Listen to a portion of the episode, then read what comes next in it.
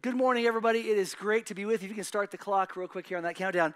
Uh, I'm one of the pastors here, and we're in the middle of a series on Philippians, on the letter uh, to the Philippian church. If you hadn't had a chance to um, go and listen and experience the other messages i encourage you if you can to go back and listen to those it's a it's an incredible letter it is the most personal letter the apostle paul loved the philippian church he had been a part of founding it he had great affection in his heart he wasn't about to let anything come between them and the incredible things that god had for them and so we've been encouraged over the last several weeks just just taking in the riches that, that God wants to encourage us with. And uh, Pastor Dan, uh, Pastor Janelle, Pastor Rob have been sharing. I encourage you, go back and share that. So today we're going to tackle um, Philippians chapter 4, verses 1 through 9. So we're kind of on the last chapter. We're getting close to the end of, of this particular series, but I'm super excited to share with you. I think this particular passage um, has three uh, keys to standing when the waves just don't quit. I don't know, have anybody ever felt like this last year, year and a half, like the waves just keep coming? I mean, between a major global pandemic, you know, uh, uh, there's been there's been health, there's been fear, there's been political tension and division. There's been rate well, there's been racial disparity and, and injustice for you know centuries and all that. But I mean, then it's there's also just more tension along with that and all of that, dude. There's right. I mean, it's just a crazy, crazy day and age that we live in. And if you're like me, you're like uh, how can I stand? It's, it feels like forget about running, forget about like just let me stand in the midst of, of these waves coming at me. I believe that God's word speaks right to that. And so I want to jump in. I'm super excited also this morning because I have not one, but two pairs of readers up here. So when you get old and you just have two pairs of readers, that's like having three extra rolls of toilet paper when you go into, you know, a guest restroom at someone's house and you're just like, it's going to be a good day. So, all I say, I believe God's going to speak to us. but, but, we're going to jump in. Um, and so I want to start uh, just reading, and I'm not going to read the entire passage, all nine verses together. I'm going to just kind of break it apart and, and just pull out some stuff if that's okay. So just take verse one real quick here. How to stand firm when the waves keep coming. It says this Therefore, my brothers and sisters, you whom I love and long for, listen to that affection, listen to that, that heart you whom I love and long for, my joy and crown. Then he says this stand firm in the Lord in this way, dear friends. So we hear obviously his affection, his love, his friendship with them, but he does say that, right? Stand firm. God has a plan for you to stand no matter what is coming against you. And he says this, a little hint there stand firm in the Lord right? That's probably the first thing that we need to look at is hey, how do we stand firm when the waves keep coming? Okay, the first secret is right there and it's obvious in our face. Let's not skip over it. In the Lord. God is our strength. God is our strong tower. God is our fortress. God is our security. But he says this stand firm in the Lord in this way. And so I believe perhaps that's a clue that, hey, he's about to give us, well, maybe we look back at what he's already shared in Scripture, and then maybe he's about to give us as well some, some secrets and some tips on how to do that, how to stand firm. Let's look at the first one. Now, um, some of you might know I was the choir nerd in high school, I admit it. I was that guy. Music, band, all of that. I don't know anybody else. Maybe, maybe not. Okay, you don't have to. I know we're, we do not have to admit it, but and so I decided a way to help remember these three secrets that are each found in one of the paragraphs that follow is by assigning a song title to it. So if I were to assign a song title to the first paragraph here. Uh, I'm, going to read it first, and it's verses two and three, and then we're going to talk about what it is. So it, he goes right into these words I plead with Euodia and I plead with Syntyche to be of the same mind in the Lord. Yes, and I ask you, my true companion, help these women since they have contended at my side in the cause of the gospel, along with Clement and the rest of my coworkers whose names are in the book of life. Now, I'm going to talk about it in a minute, but if I could assign a, a song title, it would be Stand by me, oh, stand by me just as long. Come on, you know it. As you stand, stand by me. Will he give it to us? Darling, darling, stand. Okay, we got it. So, okay, stand by me. What are you guys doing singing secular songs in church? Shame on you all. Okay. I miss, I see how I did that? I tricked you. It was a trick. You were supposed to say no, Pastor DJ. We will never say no. I'm just kidding. Stand by me. It's a great song. It's a great truth. And I think here's what's happening. What I see and what I believe God wants us to see in this first paragraph, which is super kind of weird how he goes right after these two ladies. I think what we see is family. I think what we see right here is family. And what do I mean by that? the Apostle Paul is writing to them, hey, stand firm in the Lord. I love you, my dear, dear friends, those who my, my crown, my joy. And then he goes, hey, and by the way, um, I plead with uh, Elena uh, and uh, with Claudia to, guys, hug it out, agree with each other in the Lord. Like, let's stop this. Come on. Ladies, she has the better salsa recipe. I know. It's a, we all know it, but you do other things well, Claudia. I mean, right? I mean, there's this kind of tension in the room with these two ladies. Incidentally, separate topic. If you wonder if God can use ladies in ministry, Woo, okay, we're not okay. Another topic for another day. But hey, there's a little little thing and a little nugget maybe to study out. So there's these two ladies who have contended with him in the gospel, but he kind of brings out what everybody knows. There's tension in the room. There's an elephant in the room. There's disagreement. There's there's not unity. And what does the apostle Paul do? He goes right after it. Now, can you imagine being in a church where uh, the church founder, right? Who founded the church and is part of a movement. Everybody's like, oh, he wrote us a letter. Let's gather together. We're going to read it publicly. And you're like, sweet, yes. And I'm going to sit right in the front. So I have a really good, and I'm going to take notes and I'm really going to pay attention. And all of a sudden, it's like three quarters of the way through the letter, boom, your name is called out, right? Peter, agree with Keith in the Lord. you're like, slithering down into your seat. I'm sure there's another Syntyche because that's such a popular name. First of all, their lives were already burdened. I mean, think about it. Syntyche, Euodia, you know what I'm saying? Like they already had a hard life. Think about going to kindergarten with that name. So their life was already hard. Here, Paul is just adding. but here's, here, I don't know many churches that we would go to that we would feel comfortable if the pastor or someone writing a letter from a place of authority, from a place of influence, directly called us out. Can you imagine being them? What would you do? I know what most of us might do. I can't believe what they called me out publicly. I'm out of here. Google churches, non denominational. but that's what we see. And here's why. Why do we see that? I believe it's because they were a family. I don't know about your family, but in our family, hey, we'll stand strong against any foreign, you know, whatever. Anybody messes with one of us, they're messing with all of us. But that also means there's another side to that, if you know what I'm saying, of the internal workings of, so we were at Christmas time. We have four children. Now they're all married. Two of them actually got married last year. And so we're all together. It's so fun. Get ready to do uh, crab legs and prime rib. Pastor Dan set me up Pastor Dan is such a servant. No joke. He met me at Safeway, walked me back to the meat counter and the seafood counter, talked to the lady, got her to give me free seasoning. Just totally, no joke. He helped walk me through the recipe, all that stuff. Anyway, so, so we never done this before. We have all four of our kids there, their, their spouses all there. We're so excited. And boom, something breaks out between two of them. It, and we weren't even there. We were shopping for something, food or something. And all of a sudden, we get phone calls, and it's like, oh my gosh, it's nuclear at our house and the neighbors are calling you know the, the authorities. No but i mean it was it was a deal. I'm not joking. It was a, a thing a, a, definite not happy thing. And they were and some of them were like well we're not going to stay for christmas eve dinner. I mean it's like whoa no no no no. The crab legs are already thawing. Can we pick a different day to have major dissension? Can we schedule this? But here's the thing. We had to get back there and, and we had to go down in the basement with both of them and kind of like work it out and calm him down and now let him speak and then i'm not going to say the genders because that might give because we only have three boys and a girl. Two of them who shall remain nameless and we worked it and guess what? God worked in the middle of that.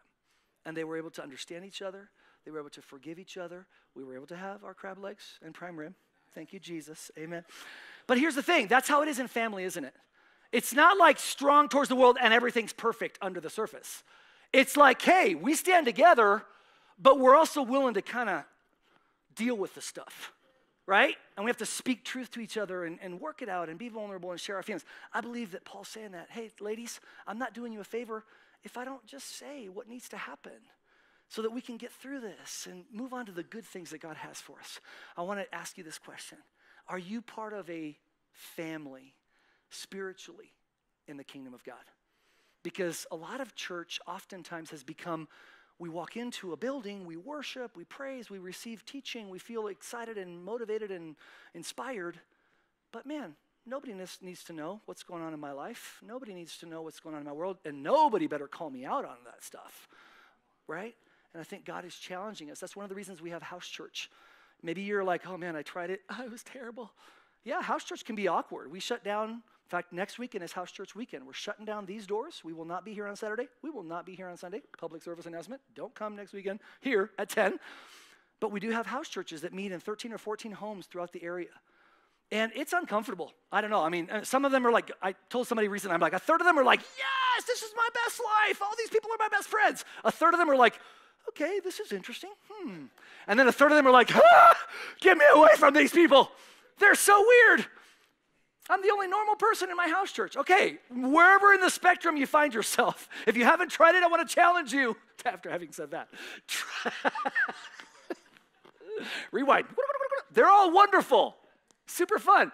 No, but here's why we do that. Why would we shut down the doors one weekend a month and give 25% of whatever this time is to putting people in living rooms, sharing a meal together, studying God's word together?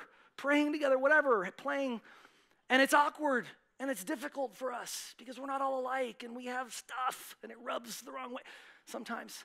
But I believe God's saying, guys, I'm not gonna, I'm not gonna lower the bar for what I have for you. I want you to be a part of my family. I want you to be in relationships where you can help each other get over stuff and encourage each other. Sometimes speak truth to each other if there's something holding someone back, but but in love. And I believe that as we learn to stand by each other, stand by me, stand by me, be a part of family, God will set you free and use it to help you to the next level. So here's the thing the second one is this, found in uh, verses four through seven. And he, uh, the, this is what he continues to write Rejoice in the Lord always. I will say it again rejoice. Let your gentleness be evident to all. The Lord is near. Do not be anxious about anything, but in every situation, by prayer and petition, with thanksgiving, present your requests to God. And the peace of God, which transcends all understanding, will guard your hearts and your minds in Christ Jesus. Okay, so I think he gives another secret here. And if I had to pick a song for this one, it might go something like this Lean on me when you're not strong, our friend, help you carry on. It won't be long till I'm gonna need somebody to lean on. Come on, yeah, give yourselves a hand. You guys are good. Thank you, those online who are singing along from your living room. We hear you spiritually. Lean on me. Why that title? Okay, here's uh, what, what I believe the Lord showed us as we were, as a teaching team, starting to dig into some of the, the words. We're not scholars and all that, but hey, thank God for BibleHub.com. You can find the Greek and the Hebrew and all that stuff and kind of dig some of the meanings of these words. And when you go into rejoice, it's interesting. If you've been a part of churchy culture, like I was growing up, you may have heard something like this When God says something once, you better pay attention. But when God repeats it, when God says rejoice, I'll say it again. You better pay attention. Right? Okay, that's probably true. When God repeats something in His Word, okay, stop, rewind, listen to it again. This is important, right? But here's the thing when I hear rejoice in the Lord, right? It can feel, depending on where I find myself and what I'm going through, um, maybe let me phrase it as a question. Has it ever felt to you a little bit like, well, that must be nice for you to say? Looking at me and being like, hey, rejoice in the Lord always, Adam. I say it again, rejoice. Rejoice in the Lord always. And again. the most obnoxious song ever. Here, but here's why because I think sometimes it's like we can't cheer ourselves up, right? Like, have you ever been in a place where you're like, if somebody comes and tells me to rejoice in the Lord, I will rejoice on their face. Right? Then I'll feel better. But I think it's often true. Like, we can't just make ourselves feel differently. We can't just magically, boom, pixie dust, oh, I'm feeling joy, I'm rejoicing. And the cool part of it is that when we begin to dig out this word, this word rejoice, check this out. I, I pray this sets you free, like it has me. It actually means leaning towards God's grace. Leaning, right? Lean on me, leaning towards God's grace, delighting in God's grace and favor, experiencing and being glad for his grace and favor. Now, I might not always be able to feel happy and joyful and sing a song when I'm going through a trial, but here's something I can do, right? Here's something I can do. God's saying, hey, you might feel down. You might feel the pain of what you're going through. You might feel the discouraged. You might feel overwhelmed. But there's never a moment when I can't say, in the midst of this, you, you love me. You have favor for me. Lord, you, you look at me with grace and mercy, right? I can, I can do that. I might not have a big hallelujah, you know, on my lips or, or whatever, but I can remember that God is for me. And that's what, the, that's what this word rejoice means. Lean into God's favor. And it's probably more important in the hardest times right i mean it's great to praise god you know the word says it man are you are you happy sing songs of joy are you sad pray of course, it's great to rejoice and praise the Lord when things are going well. We should.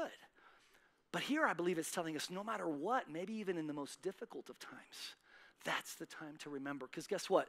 I don't know in your life, but in my life, that's the time where the enemy is screaming in my ear. Look at what you're going through. God doesn't love you. You've blown it. You've sinned. You've angered him. He's turned his back on you. Look at your wayward son or daughter. Look at you losing your job. Look at you not making, right? Not making the cut on this or that or your relationship with your spouse or your whatever it might be. And right then is when I'm, what I'm hearing is either God's not for me or I'm too far away and whatever. And those are the times that I believe God is saying, dude, I want you to, to remember I'm for you. Lean into my favor. Lean into my grace. When you can't stand on your own and you need a little crutch to lean on, let that be my favor and my grace. And you might not be singing Rejoice in the Lord always, but we're going to get through this together because your eyes are going to be open. We watched a, um, a church uh, leader training conference, a simulcast last Wednesday. And, you know, they have Francis Chan, Craig Groeschel, all these other, John Mark Comer, a bunch of uh, sort of well established and incredibly fruitful and, and faithful leaders uh, from, from around the, the, the nation. And uh, it was just this impartation, right? I mean, I'm drinking from a fire hose and just, oh my gosh, oh wow, that's so good. Oh yeah, that's so good too. Wait, that's even better, you know. And it was great. But then what happens? The very next day, I wake up and I'm like, what kind of a joke am I? What kind of a leader? That's I'm not a leader. That's a leader. The way that pastor from Chula Vista has the personal reproduction plan for each of his staff, and they meet twice a year, and they evaluate and they measure how many volunteers do you want this year, and they man, he's got his stuff together. The way John Mark Comer just flawlessly talks about resting in the Lord and Shabbat and blah, blah, blah, and the Hebrew word, and the way that, you know, Craig Groeschel is just like 47,000 people baptized this year. You know, I'm like, that's what it means to follow Jesus and be a spiritual leader, not this.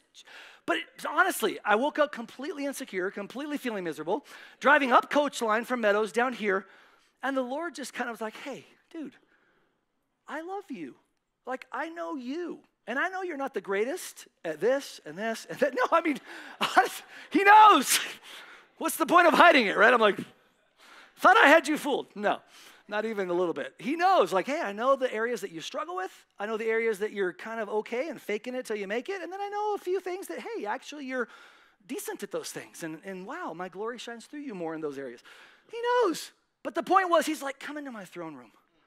Come into my throne room. Because I've had the impression sometimes, like, like in the throne room of God, I was allowed to peek through the curtain from the side, like side stage. You know, if it were American Idol or something, I'm like, oh, wow, there's the throne, and, and God's distracted with all of his glorious kingdom work, but I'm getting a chance to peek, and wow, it's so great. He's like, no, no, no. You don't look from the side. I want you to come down the center aisle.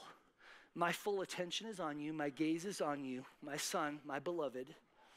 I love you. I didn't make a mistake in how I wired you and how I put you together. And I accept you. And I, yes, I, I work alongside you in the areas that you need to stretch and grow, but I celebrate with you in the, in the beautiful ways that, that you reflect me most easily as well. And I want, I believe that God wants you to know that today. That He's not looking at you out of the side of His eye, but that He's saying, My gaze is on you. I love you. My favor is towards you. See yourself the way I see you.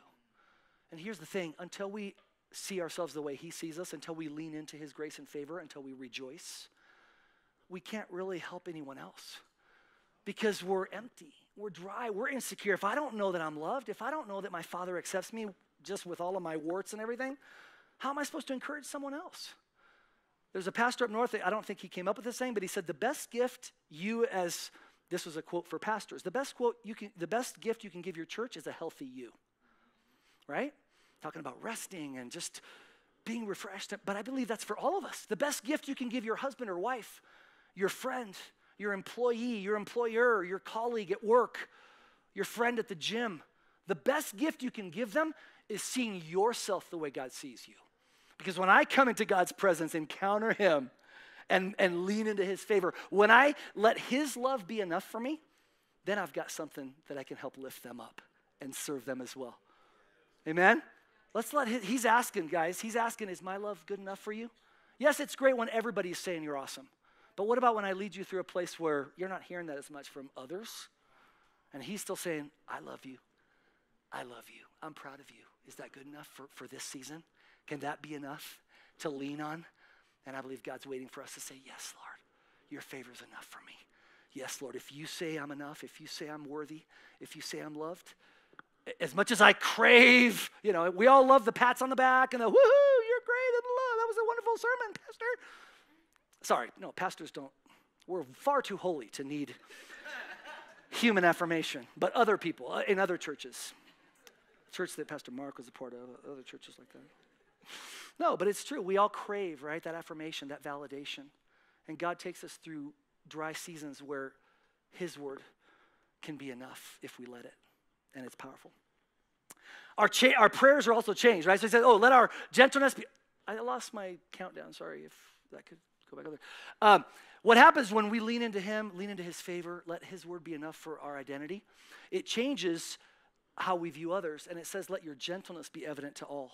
You can study that out. I'm not going to spend a lot of time on that, but that gentleness means a pursuit of justice in a way that relaxes stiff rules in the interest of the bigger picture. So when we see ourselves the way God sees us and we know we're loved, we can then relax and be more flexible in the way that we love others around us, and even in the way we pursue justice, because we see it through the eyes of the one who's on the throne, who loves us and who loves them. I encourage you, it's a ripple effect of gentleness, is what others see as we lean into God. What about this? Then it affects and it transforms the way we pray. Because he says, hey, do not be anxious about anything. Guess what I had in Orange County when we were on vacation three weeks ago? My first panic attack. Woo! I'm in the club. I literally, my wife has had them, other people have had them, and I'm like, they're so unspiritual. Don't you know that God loves you? Don't you know He's, why are you being anxious? And all of a sudden, I went in the pool, got water in my ear mixed with the wax, and all of a sudden I couldn't hear.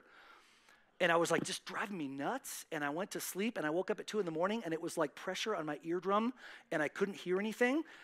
And I don't know what happened, but something snapped, and I was like, oh, oh, and I got out of bed and I was pacing and my heart was beating. And I literally, I'm not even kidding you, went through this whole panic attack where I knew, like, I can go to the hospital tomorrow and pay $500 and they'll deal with it. Or, I mean, I knew it wasn't like life threatening, but I'm not kidding. In that moment, I couldn't get myself from, from what my heart and my body and my breathing was doing.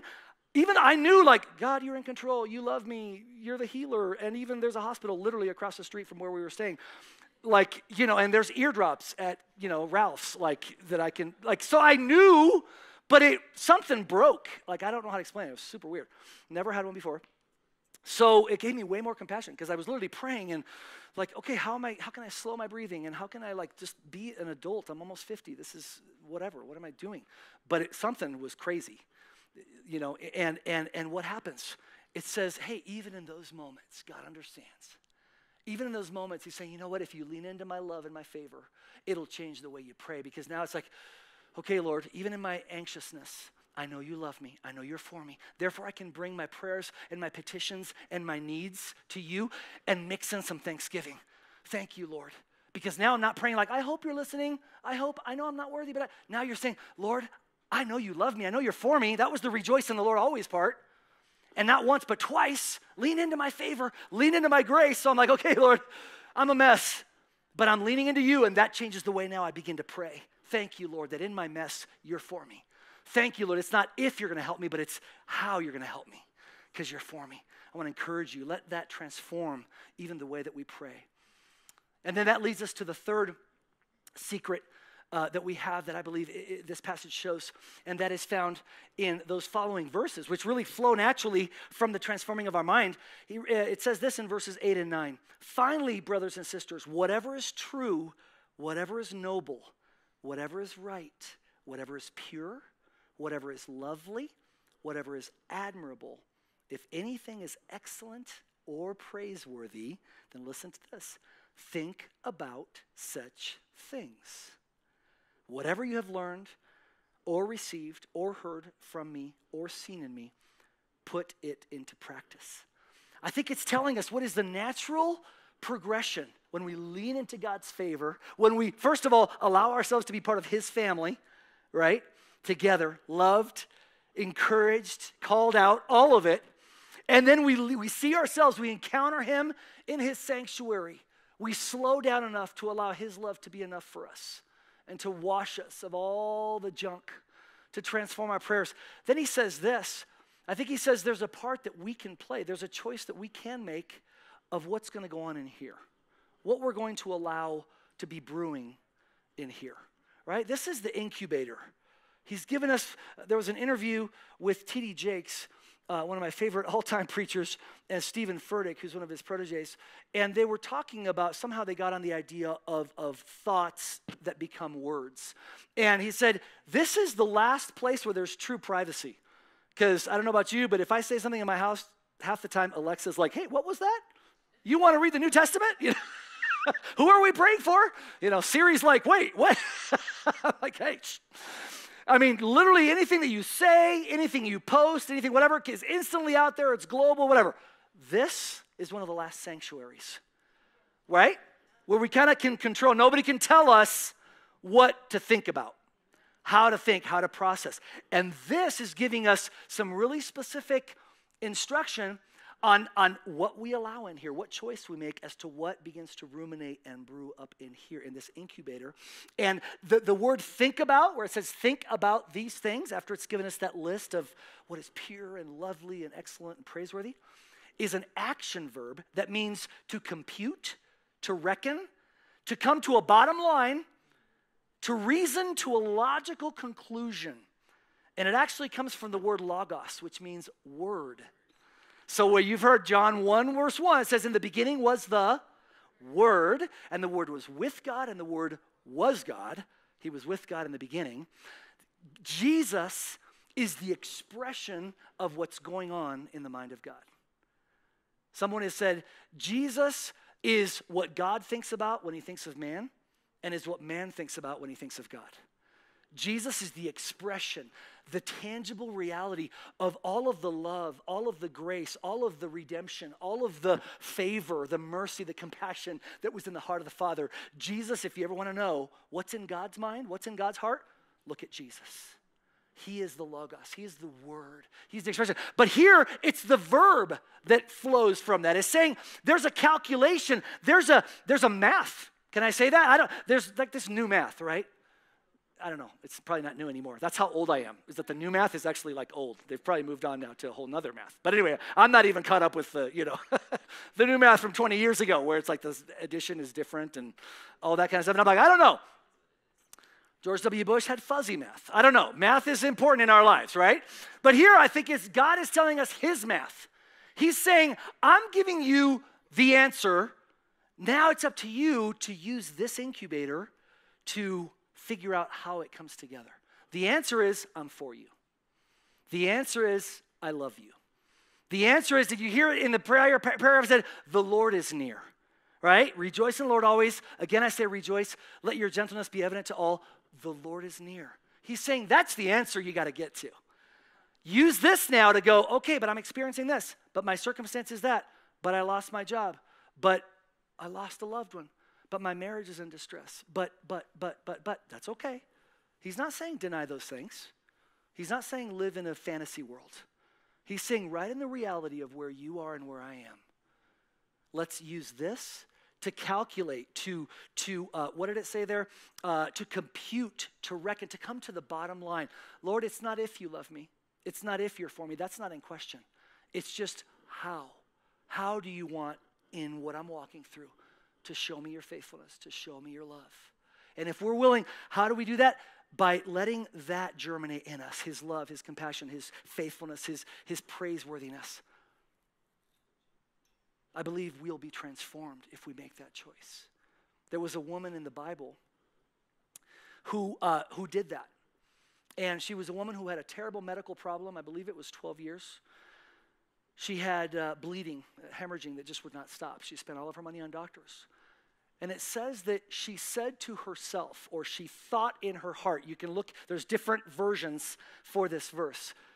But she thought to herself, if I only touch the hem of this rabbi's garment who's in town, I will be healed.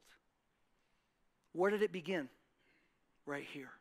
What was she allowing to brew in her mind? It was thoughts of God's love. It was thoughts of the compassion of Jesus. It was thoughts of his mercy towards her. And she said to herself, and what did she do? Then she acted on that, right?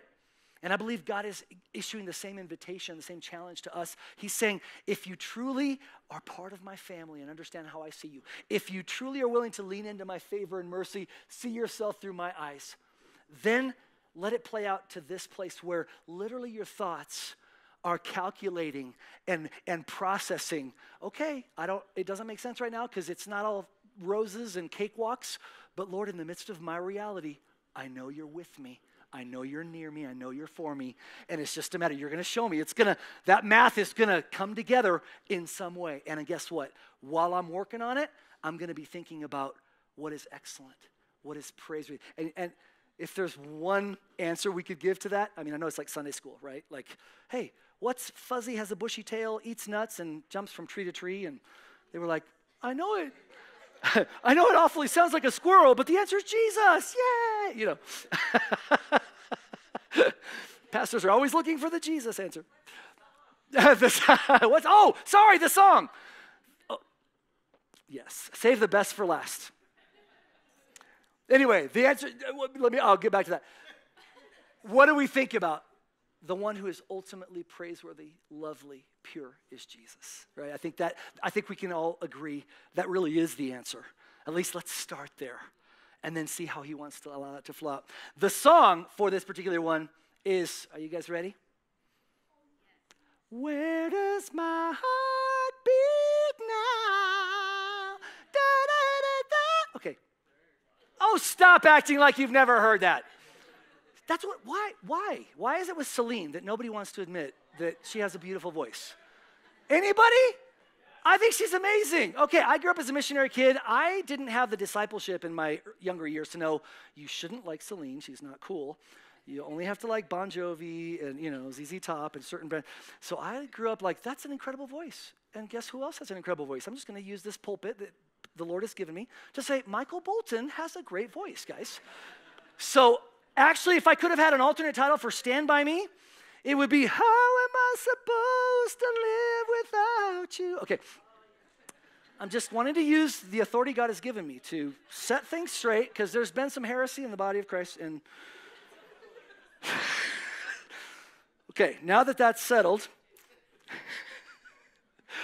I'm going to close with this. And if the worship team wants to come, and those who, we're going to have an opportunity to experience something as family. We've been talking about God's invitation to truly be family together, to be part of those connected relationships that allow us to stand in the midst of the waves and the storms. One of the things that families do is celebrate new birth, celebrate with each other. And we can do that spiritually, celebrating decisions to follow Jesus and to truly walk in, in, in relationship with Jesus. And we've got several people this morning that are choosing to follow in the step of water baptism. And so, what an incredible, incredible thing. I'm going to invite you, if you're uh, being baptized, to go ahead and excuse yourself and get prepared uh, to, to be a part of that. And while they're doing that, I just want to end with, with this passage. In Luke 6 45, it says these words A good person produces good things from the treasury of a good heart.